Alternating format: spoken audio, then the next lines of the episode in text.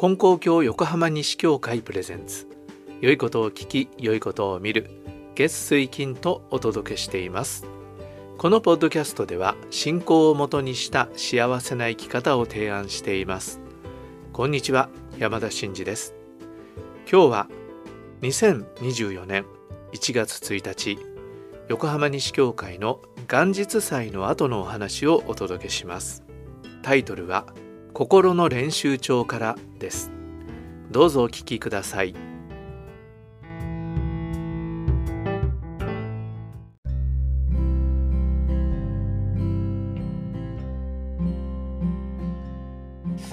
はい、ありがとうございました。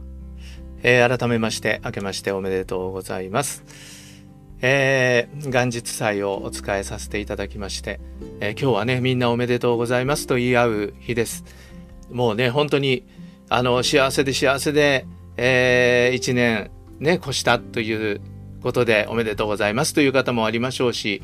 えー、もしかするといろいろな問題を抱えながら年を越したという方もありましょうし、もう世代もそれぞれ別々、えー、いろいろなものをそれぞれがね、一人として同じ人はいないわけで、そういう中で新年を迎えておりますけれども、でも今日はね、やはりみんな命をいただいてこの新年を迎えているということだけは、えー、はっきり同じでありますから、その命を喜び合うということで、えー、おめでとうございますということをね、言い合っていく日にしたいと思います。えー、そして今年が皆さんにとって、えー、また世界にとって幸せな年になりますように、互いにね、祈り合っていきたいと思います。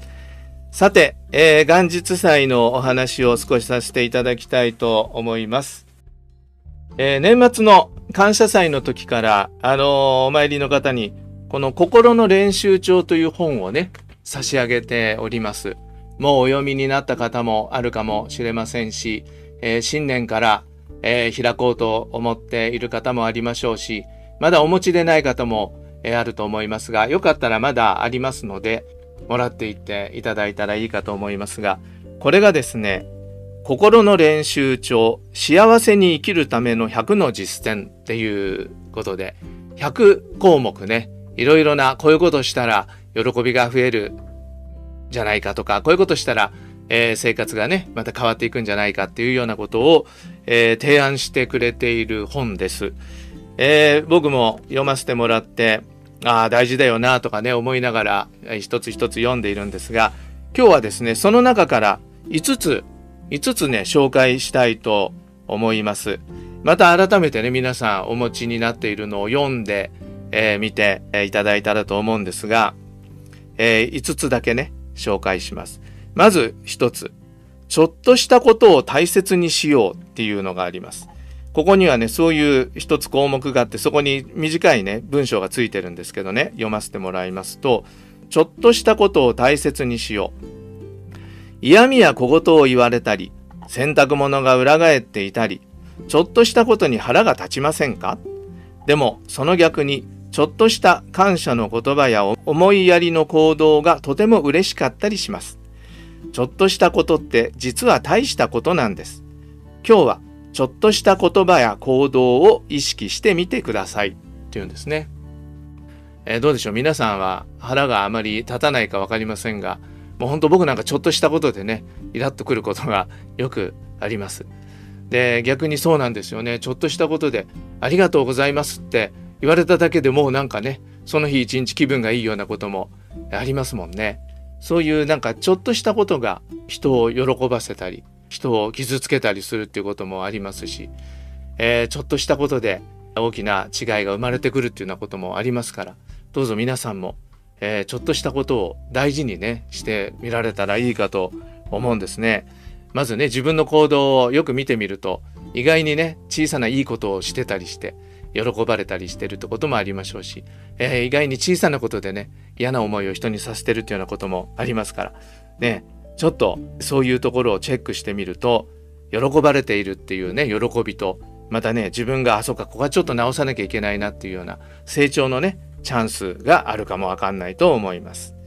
えふたつめ、話を聞いてもらうっていうのがありました。話を聞いてもらう、苦しい時は誰かに話を聞いてもらいましょう。傷ついた心も、それは大変だったねの一言で言えることがあります。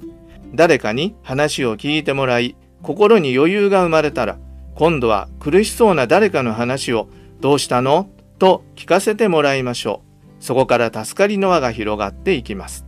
っていうんですね。意外にね、苦しい時って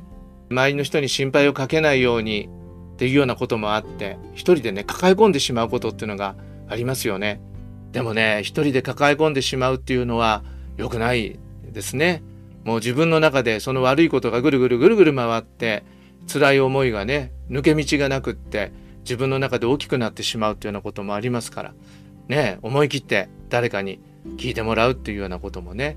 大事だと思います。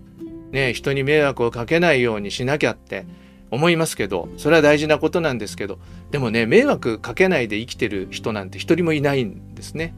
迷惑をかけ合うっていうのも、えー、人間の、えー、素晴らしいことだと思います。それでね、聞いてもらって助かったら、えー、今度はね、人のことも聞いてあげられるようになっていったらいいわけですから、ね、人に助けてもらったら、他の人にそれをお返ししていくっていうような生き方をねしていったらいいと思います。ね、辛いことがある時にはもう一人でとにかく抱え込まないようにしていただきたいと思います。ね、で話す相手っていうのもたくさんいる人もあればあまりいない人もありますけども、教会もねそういう場所なんですね。教会っていうのは辛いことを抱え込まないで、えー、来て、えー、話をしていただくところです。えー、教会にもねぜひおいでになって、辛い時には話をねしてください。えー、一緒に神様にお祈りをさせていただくことができます。はい、みっつめです。みっつめは紹介したいと思ったのは、失敗を恐れないっていうのです。私たちは成功を経験することで、達成感や充実感や自信を得ることができます。でも、失敗を恐れずにチャレンジすることも大切です。失敗を経験することで解決策を考え、進歩し、成長して、次に生かすことにつながります。失敗は経験というかけがえのない財産をくれるのです。ということですね。ね、失敗を恐れるって誰にでもあると思うんですよね。うまくいけばね、気持ちいいですしね、やったって言って自信もつくんですけど、でも失敗を恐れてね、その成功までたどり着けないっていうようなことにもね、下手するとなるんですね。だから失敗を恐れないでチャレンジしてみようっていうのはね、とても大事な生き方の姿勢だと思います。ね、本当ここに書いてある通り、失敗してもね、成功してはもちろんですけど、失敗してもそれはね、プラスにできるのが人間なんですね。人間にはそういう力があります。でしかもそれをね神様にお願いしながらさせてもらえば、もう失敗したとしても必ずそれは自分の成長であったり、えー、後になったら、ああれはあの時はああやって失敗したようだけど、後になったらとってもそれはいいことになってたなって思えるような日もね必ず来ますから、神様にお願いしながら失敗を恐れないチャレンジをね、えー、今年もやっていきたいと思います。次はよっつめ、ゆっくりしてみようっていうのをね、ちょっと紹介したいと思います。ゆっくりしてみよ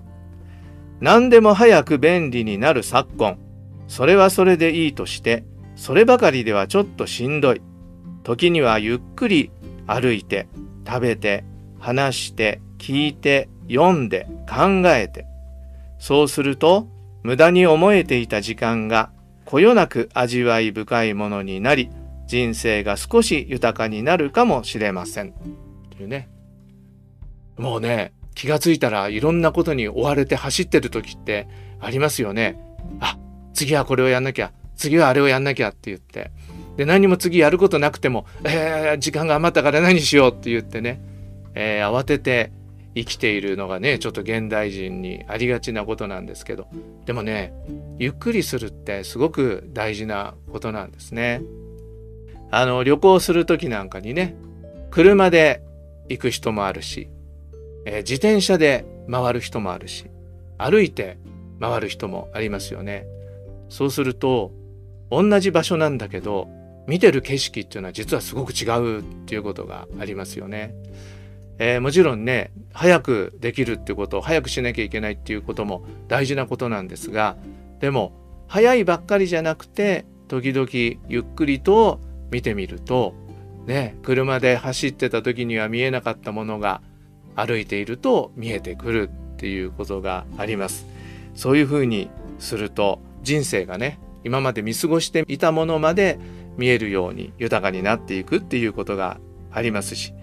ね、急いでばっかだと疲れちゃいますからね、心も体も疲れちゃいますから、えー、ゆっくりとするっていうようなことをね、ちょっと心がけて、えー、いかれることが大事なんじゃないかと思います。いつつめ、あとは神様お願いしますっていうのを選びました。先行きを考えすぎて不安になることはありませんか？未来のことは誰にもわからず、知りようがありません。未来とは今の連続です。目の前の仕事や勉強、人や物など、今を大事にしましょう。さらに、あとは神様お願いしますと唱えれば、先のことは神様が良いようにしてくださいますっていうことですね。えー、未来のことが分かってる人っていうのはいないんですよね。予想は上手な人っていうのはね、ありますし、なんとなく分かったような気がするってことはあるんだけど、でも実際のところね、えー、明日のことっていうのは分からないことが多いんですよね。そうするとあまりそれを心配しすぎるというのはね、無駄なことであることも多いんですね。備えるっていうのは大事だけど、心配するっていうのは良いことではありませんよね。そしたら、えー、今あることはコツコツしていれば明日も、えー、安心だとつながっていくわけですから、今あることを大事にさせてもらいながら、神様あとはお願いしますって言って、もう神様にね、未来のことはね、任せてしまう。まあ、自分が何もやらないでお願いしますではなかなかあのどうかなとは思いますけど、それでもね、何もできない時もありますからね。そんな時には神様お願いしますっていうふうになさったら、生き方がね、少し楽になっていくんじゃないかと思います。もう僕なんかもね、やる前に心配することもありますし、やっと後にやった後に後悔することもね、多いんですよね。でもね、もうやってしまったことはもう仕方がない。もちろんその、えー、修復回復のためにね、あの自分のできることはもちろんするんですけど、もうそういう時は僕はね、神様どうぞ尻拭いをお願いしますって言って、もうね、尻拭いをお願いしてしまうこともあります。もうね、自分でできることっていうのは限られていますからね、あとは神様お願いしますって言って神様にお任せして守っていただくのが一番安心な生き方になっていくと思います。はい。ということでね、今日いつつ心の練習帳の中から紹介しました。えー、これね、ひゃく今みたいなことがいろいろ載ってるんですね。えー、知らなかったことも、ああそうなのかっていうようなこともありますから、ぜひあの読んでみていただきたいと思います。それでね、自分でこれ取り組んでもいいし、えー、もしよかったら誰かにね、あげてくださっても結構ですので、ぜひ読んでみていただきたいと思います。それで今ね、こういうことで一つ一つ見ていって改めて思うんですけども、あのちょっとした心の切り替えでね、幸せになったり願いが叶ったりっていうように、えー、自分のね、状況や未来が変わっていくことってあるんですよね。えー、心の切り替えっていうことを大事にしていただきたいと思います。金光教の一番大事な教えの一つに、おかげは我が心にありということがね、あります。今日天地書きつけでお唱えしましたけれども、それはね、そういうことなんですね。我が心のあり方が、切り替えがね、できて変わっていくと、自分の人生、自分の幸せ、そういうものがね、変わっていくんですね。だから諦める必要はありませんし、心配ばかりする必要はないんですね。自分の心の切り替えっていうことをね、えー、神様にお願いしながらしていって、今年を素晴らしい年にしていただきたいと思います。そういうね、願いが叶うような自分の心、えー、幸せになるような自分の心を育てていくことが信心なんですね。えー、どうぞそういう心を育てながらいちねんかん、えー、幸せに日を送らせていただきたいと思っています。どうぞよろしくお願いします。はい、ありがとうございました。